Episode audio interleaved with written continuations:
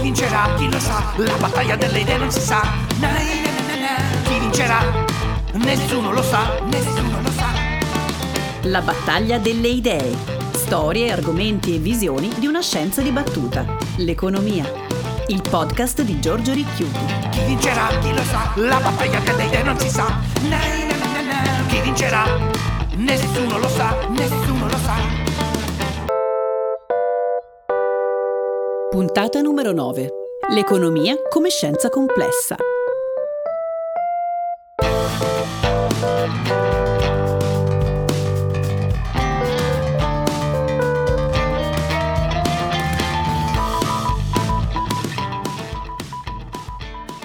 Benvenuti alla battaglia delle idee. Fra le storie di questa scienza dibattuta che è l'economia, il termine chiave per capirne il futuro è complessità. In questa puntata daremo una definizione di fenomeno complesso, spiegheremo perché la scienza economica si è attardata a diventare una scienza della complessità, quali sono le implicazioni, sia in termini teorici che di politica economica, e presenteremo due visioni alternative, anche se con molti punti di contatto. Da una parte avremo chi mette al centro dell'analisi l'equilibrio, e dall'altra chi crede di più sugli andamenti di breve e di lungo periodo, concependo la possibilità di mondi molto diversi fra loro e di sentieri non prevedibili, perché caotici. Sarà necessariamente un podcast tecnico, ma cercherò di spiegare il tutto nel modo più semplice possibile. E come sempre cercheremo di sottolineare le visioni del mondo che le diverse idee portano con sé.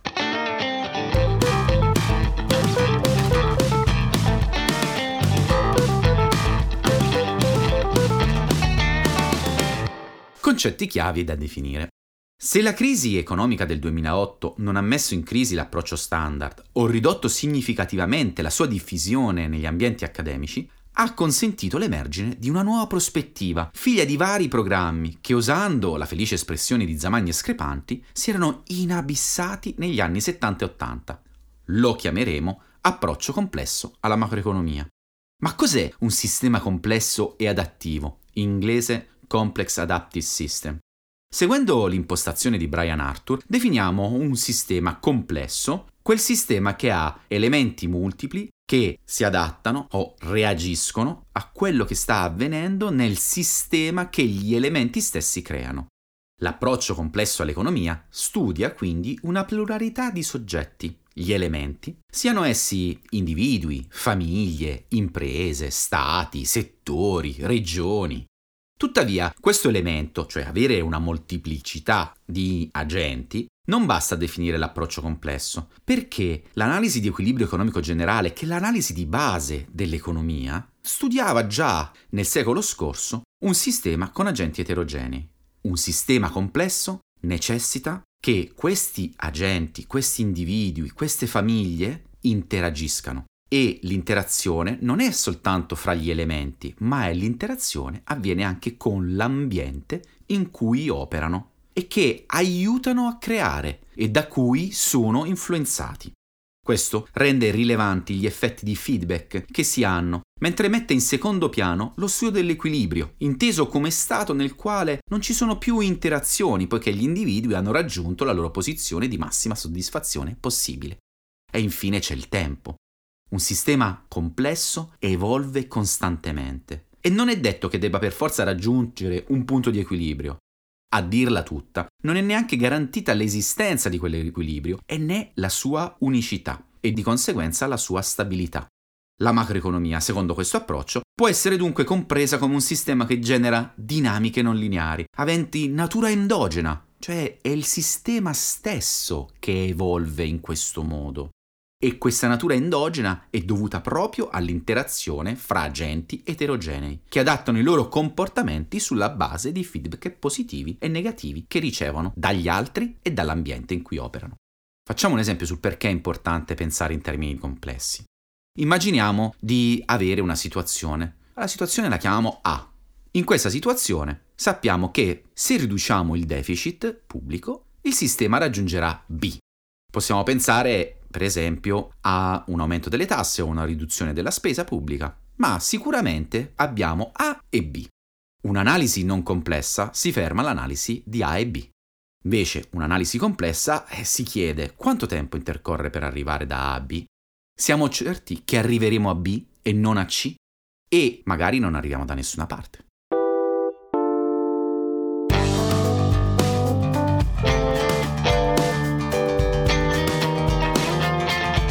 Prima idea. Dobbiamo tornare un po' indietro nella storia del pensiero economico.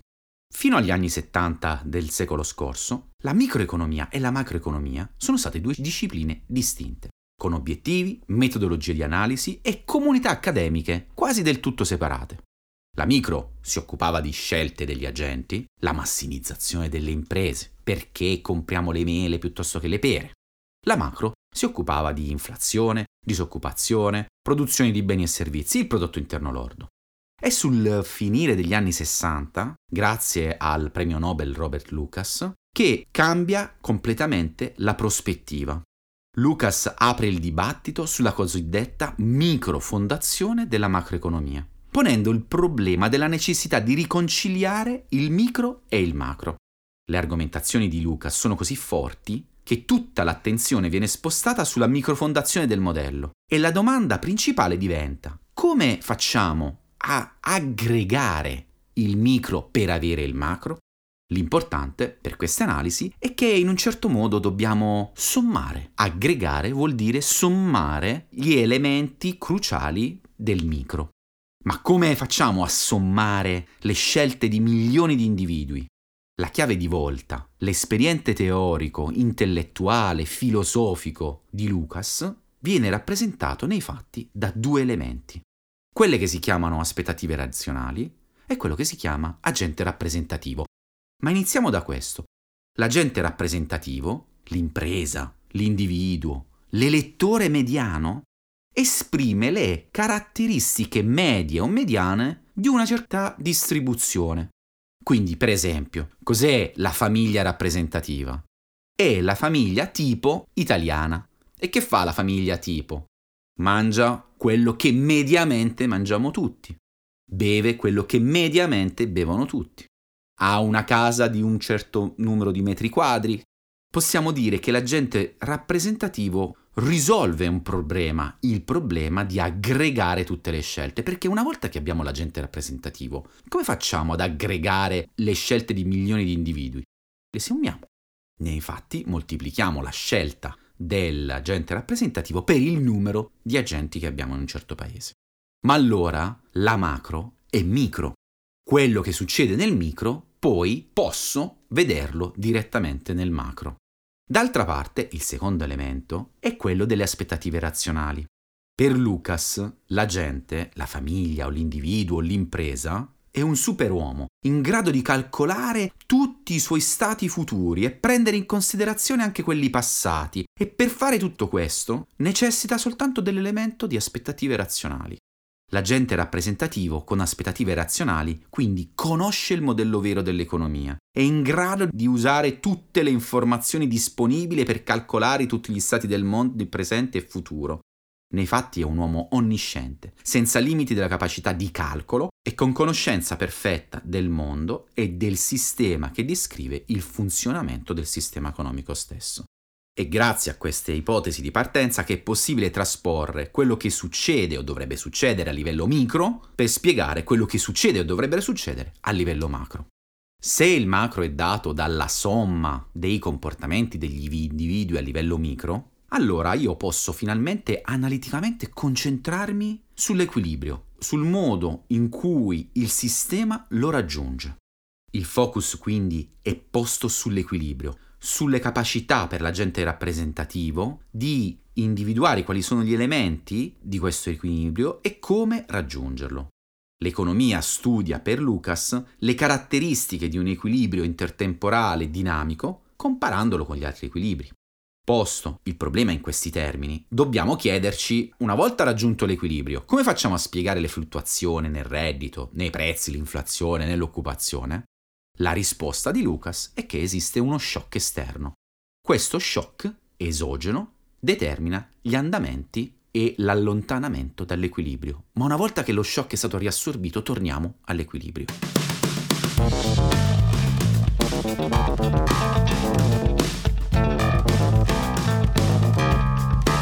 Ma perché è importante questa visione dell'economia?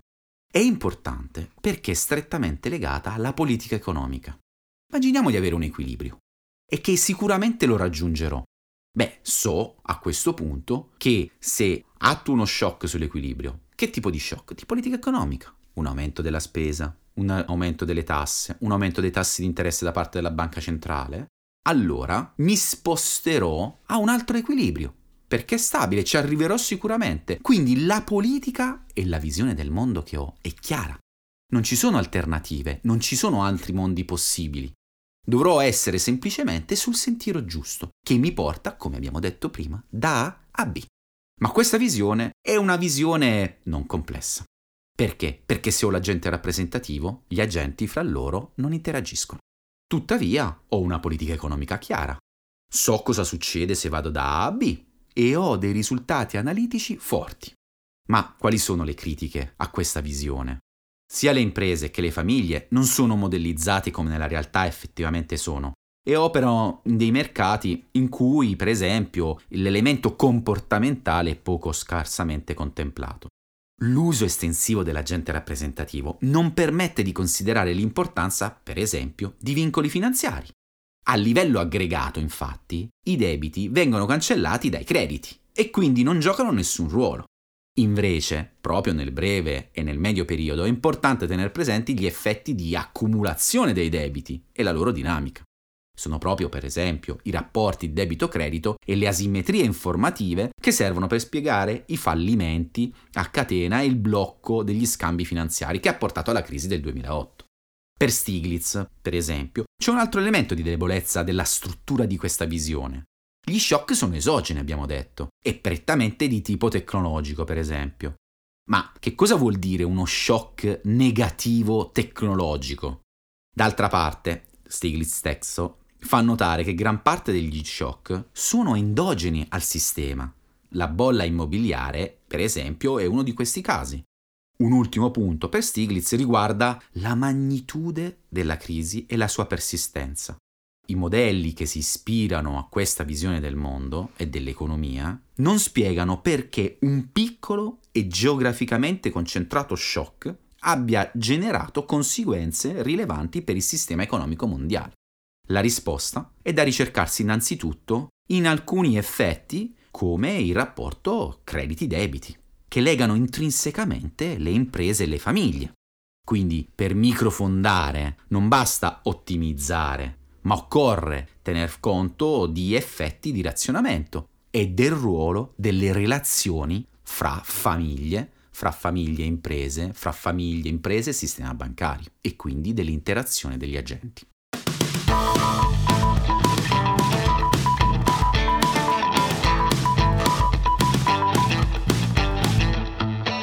La critica all'approccio di Lucas di cui abbiamo parlato non è nuova, anzi a dirla tutta, l'analisi di equilibrio generale, che è stata al centro del dibattito per oltre un secolo in economia, aveva come elemento costitutivo gli agenti eterogenei. Non esisteva l'agente rappresentativo. Era sì concentrato all'inizio almeno sull'esistenza di questo equilibrio, sulla falsa riga della fisica dell'Ottocento, l'idea di raggiungere un modello vero dell'economia. Ma allo stesso tempo, negli stessi anni in cui Lucas lanciava la microfondazione della macroeconomia, altri autori riportavano in auge una vecchia discussione, la discussione sulla stabilità dell'equilibrio economico generale, sulla stabilità di questo equilibrio, cioè sul poterlo raggiungere effettivamente.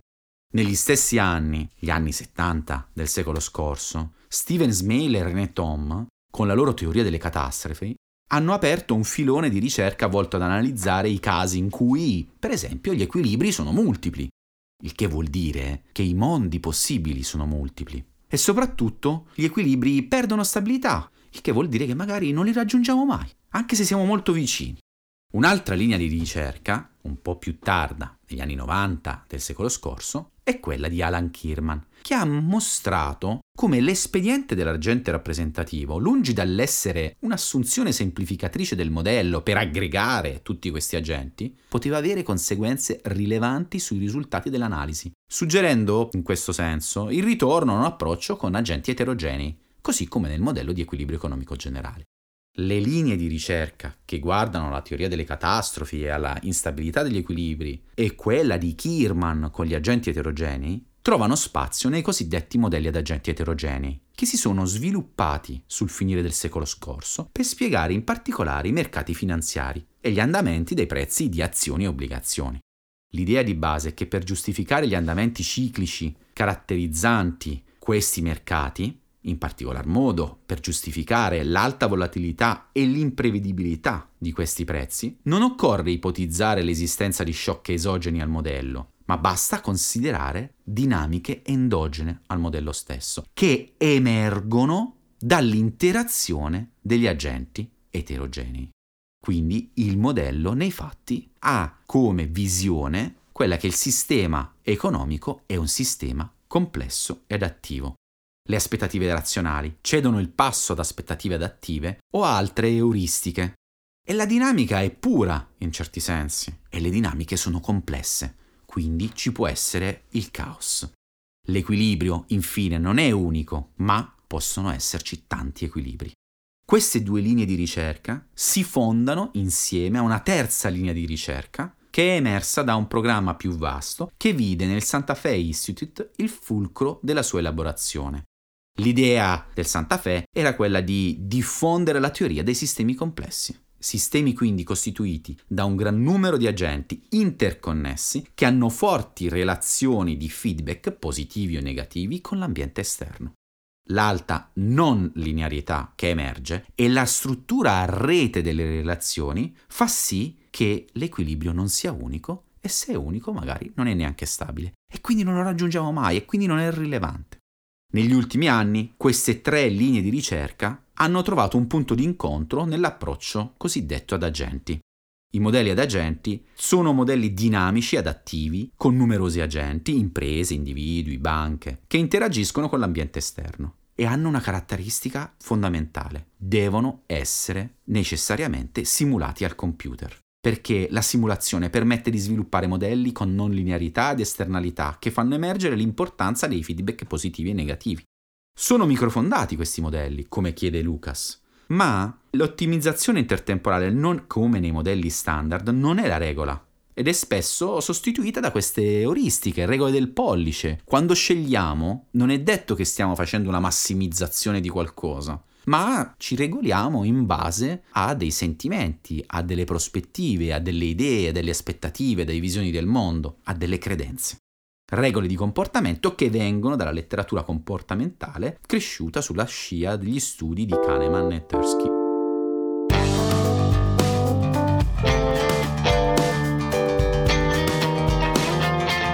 Quali sono i vantaggi di questa analisi? Prima di tutto, i collegamenti di rete e la propagazione non lineare permettono di mostrare come un singolo piccolo shock prodotto da un giocatore, da un agente abbastanza grande, possa generare fluttuazioni sul sistema. L'eterogeneità diffusa fa sì che la grandezza delle fluttuazioni dipenda strettamente dalla distribuzione delle variabili. Sono le cosiddette fat tails, per esempio. Il ruolo esplicito della scala temporale è decisivo per valutare la non sovrapposizione di diverse politiche e consente al ricercatore di analizzare sia effetti di breve che effetti di lungo termine. Tuttavia non è tutto oro quel che luccica e i modelli ad agenti presentano alcuni limiti critici.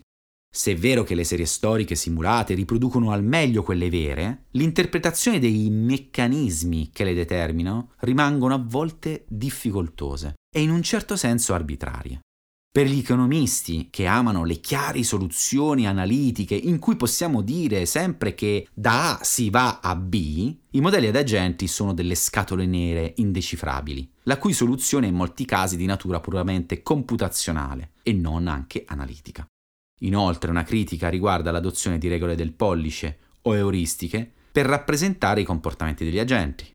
L'economia sperimentale ha mostrato in laboratorio che la perfetta razionalità non, non, è spesso la regola di comportamento prevalente, ma gli economisti della prima idea preferiscono vedere che le decisioni degli agenti sono frutto di un processo razionale. Una critica più consistente riguarda infine la validazione empirica. L'analisi econometrico-statistica non si concilia bene con serie che possono anche essere caotiche.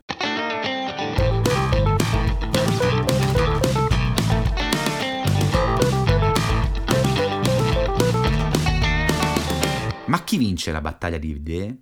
dipende dalla visione del mondo che abbiamo e come vogliamo affrontare le sfide del futuro. Forse entrambe le visioni hanno degli elementi da prendere in considerazione. Da una parte la prima visione è più chiara, più pulita, determina delle relazioni, individua delle politiche molto chiare che dobbiamo seguire per raggiungere degli obiettivi che ci siamo posti. Dall'altra però l'idea di non guardare ai feedback positivi e negativi, l'idea di preferire una soluzione analitica o computazionale ma abbastanza ristretta con l'obiettivo di raggiungere questo equilibrio, ci fa perdere la complessità del sistema stesso e non ci permette di spiegare perché una singola fluttuazione dall'altra parte del mondo ha poi un effetto da noi. C'è da chiedersi infine se le due visioni sono incompatibili. Molto probabilmente no, non sono incompatibili, anzi si sovrappongono. Anche la visione del primo tipo ormai utilizza estensivamente il computer e i modelli vengono simulati. Anche nella visione del primo tipo, dopo la crisi del 2008, si è iniziato a ragionare in termini di gruppi di agenti eterogenei. Si è iniziato a pensare a inserire degli elementi che rendono il sistema un po' più complesso. Mancano ancora le interazioni forti e i feedback. Proprio perché forse l'ultimo scoglio è l'idea di abbandonare l'equilibrio. Studiare l'economia come sistema complesso non è banale, vuol dire completamente cambiare anche il modo in cui insegniamo l'economia. Quindi vuol dire anche sviluppare le capacità analitiche per poter studiare l'economia in questo modo. Più matematica, più analisi al computer, più statistica. D'altra parte, l'elemento importante è sempre di sottofondo la politica economica ed è la battaglia di fondo che c'è. Guardare l'economia come un sistema complesso vuol dire nei fatti immaginare che tanti mondi sono possibili. Chiudo riprendendo l'incipit di una vecchia rivista italiana di economia, Metamorfosi, ricordando che per Marx ogni metamorfosi è da una parte canto del cigno, dall'altra ouverture di un nuovo grande poema che in colori brillanti ma ancora confusi cerca di acquistare consistenza. Chi vincerà? Chi lo sa? La battaglia delle idee non si sa. Na, na, na, Chi vincerà? Nessuno lo sa, nessuno lo sa. La battaglia delle idee. Storie, argomenti e visioni di una scienza dibattuta. L'economia. Il podcast di Giorgio Ricchiuti. Chi vincerà? Chi lo sa? La battaglia delle idee non si sa. Chi vincerà? Nessuno lo sa, nessuno lo sa.